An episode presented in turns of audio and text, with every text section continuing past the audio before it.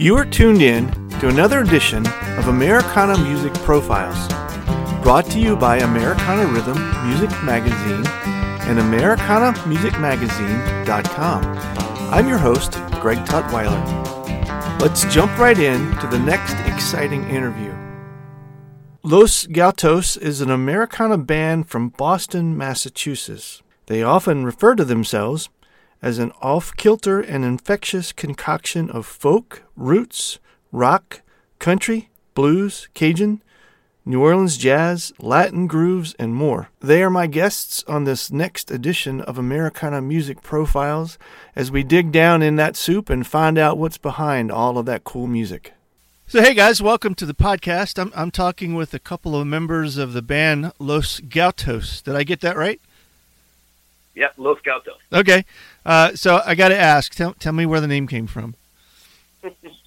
well, uh, you know, it's always hard to come up with a name, right? Everybody has different uh, things they pull in, and um, I just we had this story about someone that got the gout, and I thought, well, that's an interesting name for a band. okay. and we used it for a few years, I think, as the gout. But then um, some of our first initial gigs were at my kids' elementary school fundraising events, and we just felt I just felt like I, I don't know if I want to see posters of the gout uh, in the hallways where my children are right. on their way to class. It just wasn't quite the message our family wanted to get get across to the community. So we we Spanglicized it in a way to try to uh, obscure that reference. Okay, but uh, but stay true to the original intent, so to speak. Uh, so the the uh, it, it, does kind of lend itself to that um, uh, um, uh, ethnic sound, uh, the, the, the Mexican ethnic sound of the word, or or potentially the the Texas Arcana sound. But but you guys are really more of an Americana flavored band, not really that kind of Tex Arcana sound at all, right? Well, I, I think it varies. There is, you know, we do love of some bands that you know have that sort of influence. You know, we're, we're big fans of Los Lobos and the Mavericks, and sure, um, okay, and uh, and some of our songs actually do have a bit of a, a Latin tinge. Uh, you know, Mike's got a song called "Steal It, Pawn It, Buy Another," which definitely has a Latin vibe. Uh, yeah, um, it's got Spanish lyrics in it. Even uh, I've got a song called uh, "Tequila Set the House on Fire," which also has kind of a Latin vibe, and those yeah. are actually the first two songs on the album. Uh, after that, it starts to vary a little bit. Uh, where we have quite a few different influences, so it's certainly not limited to that. Sure. Okay. So let me let me back up just a just a bit and and tell me how you guys actually got together originally as a band. Well, I guess uh, that started probably around 2006. Uh, it was basically uh, uh, me, uh, Chris Gleason, and um, and Mike Eigen.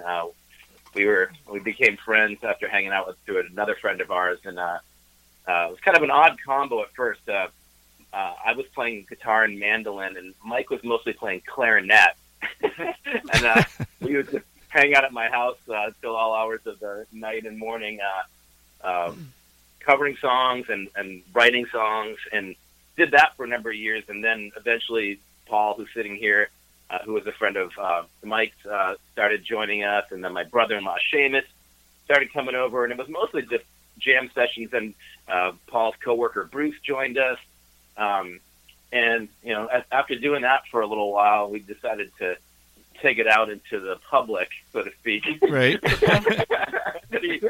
Middle school fundraisers. But even but even in the beginning of the band, for not much longer after Chris and I just started, uh, the main thing about the band I think is important to take away is it's all original music. There's four original songwriters. Okay. And even back very early days, um, Chris and I were both writing original songs, and that was the real fire I think that got people interested and propelled the band forward. Yeah, okay. it, it's a lot of storytelling going on. That's yeah, sure. yeah. I I read it, down the website where you guys um, kind of described yourself as a. I'm going to read the quote here: off kilter and infectious concoction of folk roots, rock, country blues, Cajun, New Orleans, Latin grooves, and more. How do you how do you combine all of those flavors together and and and, and cohesively? Because it, it's I love the sound, but um, I mean, there's a lot going on there in that soup. Yeah. Well, I think a lot of that has to do with the four singer songwriters. And, you know, there's a quote um, from Music Connection magazine when they were writing about our live album that we think fits pretty well. They called us a, a veritable grand ole opry with a modern sense of humor. Yeah. uh, and we kind of like that description because we are a bit of a circus. Uh, you know, we on stage, you know, we we've got it fairly streamlined. We don't take too long between songs, but we switch singer songwriter every couple of songs and even switch around instruments. Uh, and so each songwriter, we have a lot of shared influences, but I would also say that, you know, like I'm maybe a little bit more influenced by, you know, bluegrass and, and the kind of folk roots, but also bands like Wilco in their even current incarnation. Paul's a little bit more into kind of 50s rock and roll in New Orleans. You know, Mike's got his influences, which I'll let him describe. Tim Maia, Brazilian pop. Uh, so psychedelic, you know, Brazilian pop. I wouldn't say that all those influences come together in every song, uh, but uh, certainly across the album, you can hear an awful lot of them. And and I think I read where you guys actually have even added horns to that too, right? Yes. That was a really uh, you know, something that I think we all wanted. You could hear it if we had other people come in that were horn. Oh, one other person, but it was a disaster. But uh, um, but no, it, it, it's uh, it's something that we wanted, and it slowly but surely. But Mike, tell the story because I think Eddie coming in is the most brilliant story. Well, the, the horn the horn section is known as the Continental Horns. Okay. First of all, it's comprised of Eddie Barrett on trumpet and Emily Grogan, who's also one of the songwriters, on saxophone. And Eddie and I got to know each other, oddly enough, when I was refining my house. Hmm. And he was my mortgage broker, and he was doing going through the uh, pictures of uh, the house that know, the assessment of, of the worth of the house, and he started naming all these instruments that he saw in my basement where we rehearsed, and spe- specifics about pickups, and you could just tell he was a musician. And then it also turned out he lived five minutes away from me. Oh, cool. So I said, uh, you know, why don't you drop by and you know and uh, jam, you know, some night? And he did. He fit right in. Um, great guy, great horn player, and it's just you know. But again, there's there's been a certain quality of serendipity about this band because a lot of us are old friends, and um, and Eddie just sort of fit right in, and it was one of those serendipitous moments. So Right, and then Emily sort of fell in too because she was teaching piano to my daughter. So I used to see her all the time, uh, dropping off my daughter, picking her up, and then she stumbled into the Burren one time, uh, saw us finally play, and then I was like, "Oh, we got to go see you play." And then where we went to go see her play, she was playing saxophone. I was like, "Oh God, Yeah. you got to join." Hmm. So- yeah, because to, cla- to clarify that reference, we have a weekly residency at the the Burren, which is a uh, Irish bar and, and music Oh, club okay. in, in Cool. Somerville, Massachusetts, and so we play there every Sunday. And Emily came, sat in a couple times, and then basically never left. I mean, Hmm. it, it's Hmm. been over a year now, and she's been to pretty much every show, Hmm. and she she's great in the horn section, but she's also an amazing singer songwriter in her own right. So before long, we were like, well, heck, you you should be singing some songs too. Yeah. So, um, huh. So you, you out well. mentioned earlier, you know, that the band is, is based on original music. So when you when you bring uh, uh, two horns into the mix, uh, do you have to rewrite your arrangements? How does that how does that fit in? Does it change a bit how the the song uh, gets played on stage? Yeah, that, that's a good question. I know, um, you know, initially I was pretty adamant that I didn't want horns on certain songs, uh, partly because you know, like I don't know, a song like Moscow Mule on the album is a little bit more has a more of a bluegrassy vibe and fiddle and stuff like that, and I I didn't necessarily want to muddy the waters with that. Uh-huh. So they also will do some like hand percussion and stuff like that if Okay. the horns aren't needed on a song. But they do fit on an awful lot of the songs, and increasingly because they've now been playing with with us live. We do a lot of gigs. Um, we we graduated from the elementary school fundraisers, and now we're, we're playing, you know, you know, 100 shows a year, or whatever. Uh, and uh, uh, they've just become so organic that they can pretty much now, you know, jump into any song and make it work Yeah. Okay. if necessary. We've just kind of developed our sound. Uh, I think uh, in the beginning, like I charted out one of our tunes, like I had a, an idea in mind already. I mean, I play accordion in the band, so Mhm. sort of that can lend itself to the horns quite Sure, well. yeah. So I had some visions, but one of the things, as Chris pointed out, I mean, having our weekly residency is such a great opportunity for them to come in and hone in and, Sure. Yeah. and to feel the vibe, because that's really what's most important. Where do you find that your music uh, as a whole fits with what kind of audience? Where do you find yourself, or the the what kind of audience do you find your find your music appealing to the, the greatest? Well, elementary fundraisers do not work O- outside of the elementary school audience.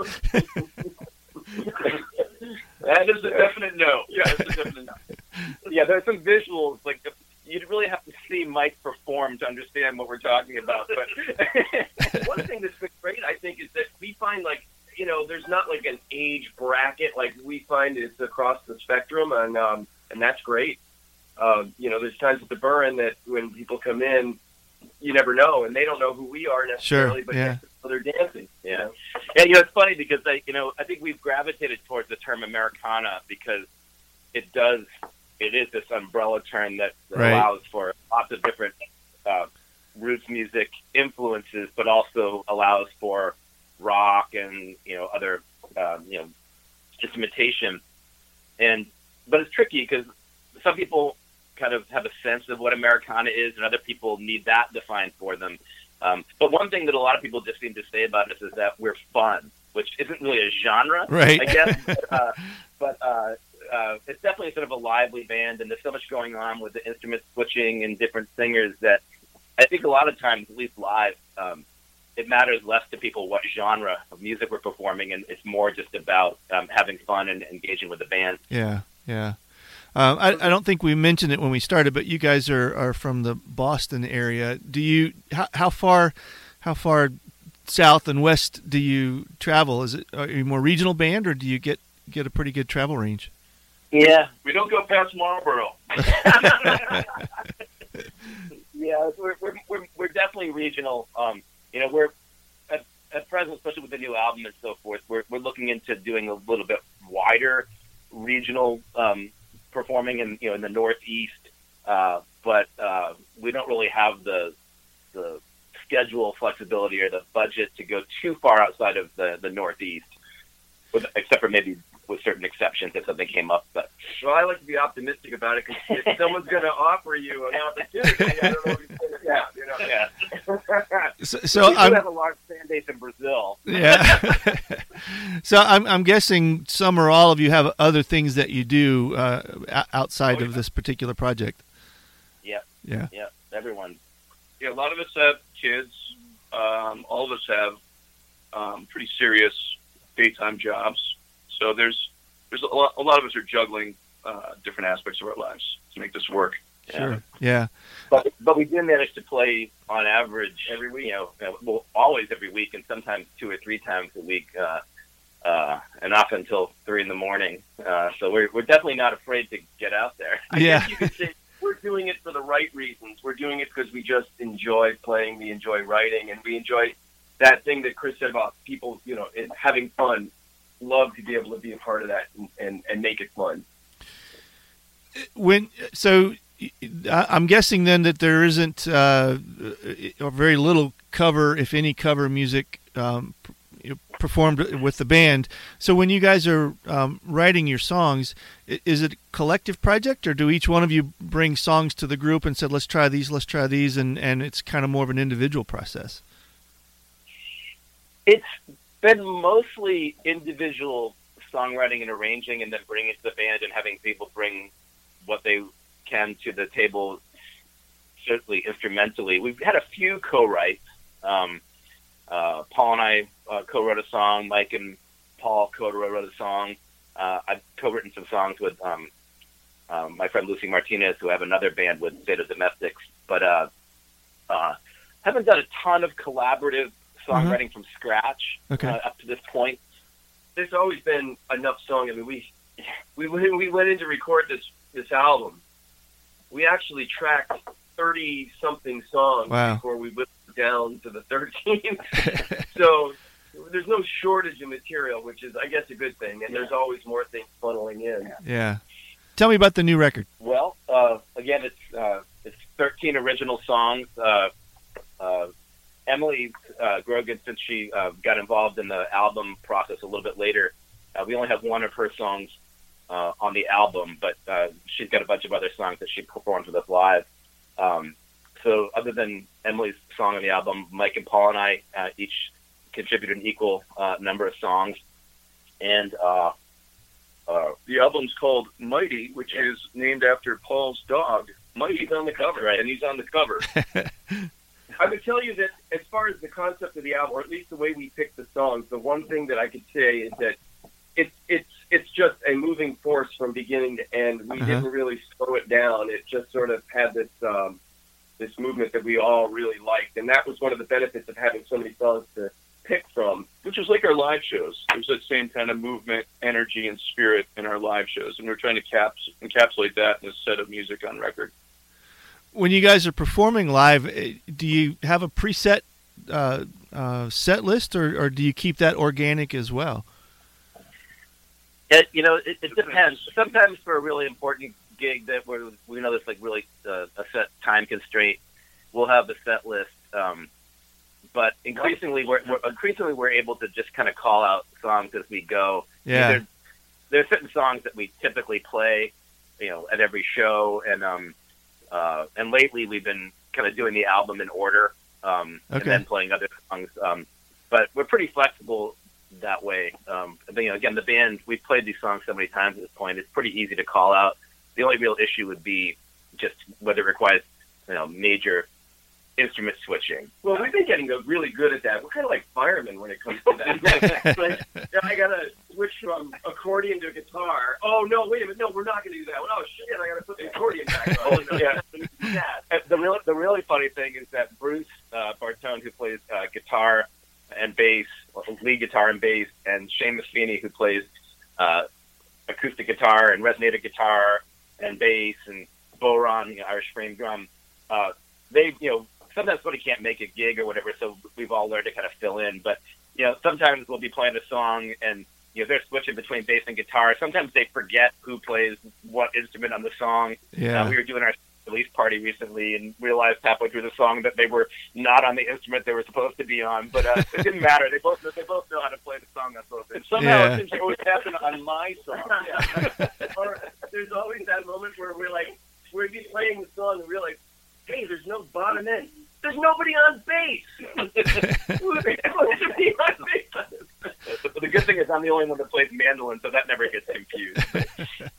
well, it sounds like you guys definitely have, have learned how to have fun with with all of that, rather than having being so serious that you have to criticize and stop and start over and those types of things. Where it it it, it, it adds, I'm sure, to the enjoyment for the audience as well. I think you're absolutely Yeah, right. absolutely right about that. Yeah. As, you know, and we don't we don't mean to suggest that we're not serious about the music. We're very serious about the Oh, music, sure. but we try not Yeah. to, we try not to take ourselves too seriously. Yeah, right, right. so what's That'll what's be obvious. if you're listening. what what's the how far ahead do you plan? What's the future? What what do you what would you guys like to see happen with the band? Do you do you think that far ahead, or, or do you have plans? we, we've been thinking about it. Yeah, I think. Uh, well, I mean, first of all, you know, now that we've finally um, sort of figured out how we want to approach the studio, because that was an interesting process. We tried lots of different approaches uh, to recording, but we've got a home studio, and we've worked with some outside studios as well. So I think the next studio album will go much more quickly. Uh-huh. So we're definitely going to do some more recording. Um, but it is our goal to try to expand our both our fan base and our and our reach uh, in the coming year. You know, as we said, we're mostly regional, but uh, we would like to start expanding a little further out. And, Yeah, uh, cool. And Yeah, we have a we have playing a for more plan. people. We have a we have a, a plan to headline Newport Folk Festival. um, we haven't had a talk with him yet about that, but you know, 2050 is what we're shooting for. Yeah. Okay. So, um, if people who want to get the get a copy of the new CD, how can they do that? If they want to uh, r- remind us again for folks that are kind of more in your area, where can they catch you weekly, and um, you know maybe where could they find you? Uh, you know, in the spring, what kind of festival events do you have scheduled, if any? Sure. Well, um, I mean, first of all, our website has a lot of great resources. It's uh, losgoutos.com. Uh, that's G O U T O S. G O U T O S. And uh, uh, you can buy the album digital download there. Um, you can order hard copies of the CD, you know, through CD Baby or Amazon. Mhm. Um, you know, we're on Spotify and iTunes and all those digital uh, outlets. Uh, and um, and uh, we're talking about doing a vinyl release. That's um, Oh, cool. hasn't happened yet, um, but we really would like to do uh, a vinyl release. We're hoping maybe in the spring or summer. Um, and as far as uh, shows, um, Every Sunday at the Burren. yeah, every Sunday at the at the Burren in the front room there in uh, in Davis Square in Somerville, uh, which for people who aren't from the area is right next to Cambridge, Mass. Okay. Um, and then we also play pretty frequently at a lot of other local venues in town. Uh, we've played uh, Toad quite a bit, and Lizard Lounge, and um, um, Sally O'Brien's, and a bunch of other places. So a lot of all the kind of local Boston uh, clubs, and um, we're still working on the the spring and summer uh, schedule, but we're we're definitely uh, hoping to branch out to some uh, festivals and other things coming up. So you, people Yeah. can check the website for our, our shows page and see where we're Okay. playing in 2019. Irons are in the fire. Yes, Yeah. right. Cool. Well, good. Well, thanks, guys. This has been fun, and uh, appreciate getting the chance to, to learn about your, your music, and I wish you the best with it. Thanks so much, Thanks, Greg. We appreciate it. Appreciate it. Thanks. Thanks again for tuning in to this episode of Americana Music Profiles. Find us on iTunes at Americana Music Profiles and on the internet at AmericanaRhythm.com.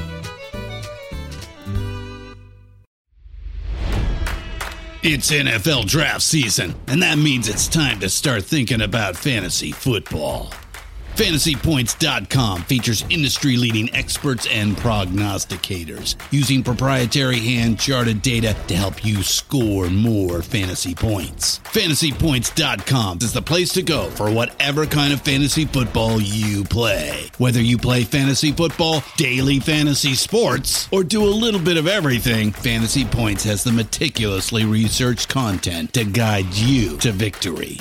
And why wait for the fall? Fantasy Points also covers the new spring football league, the UFL.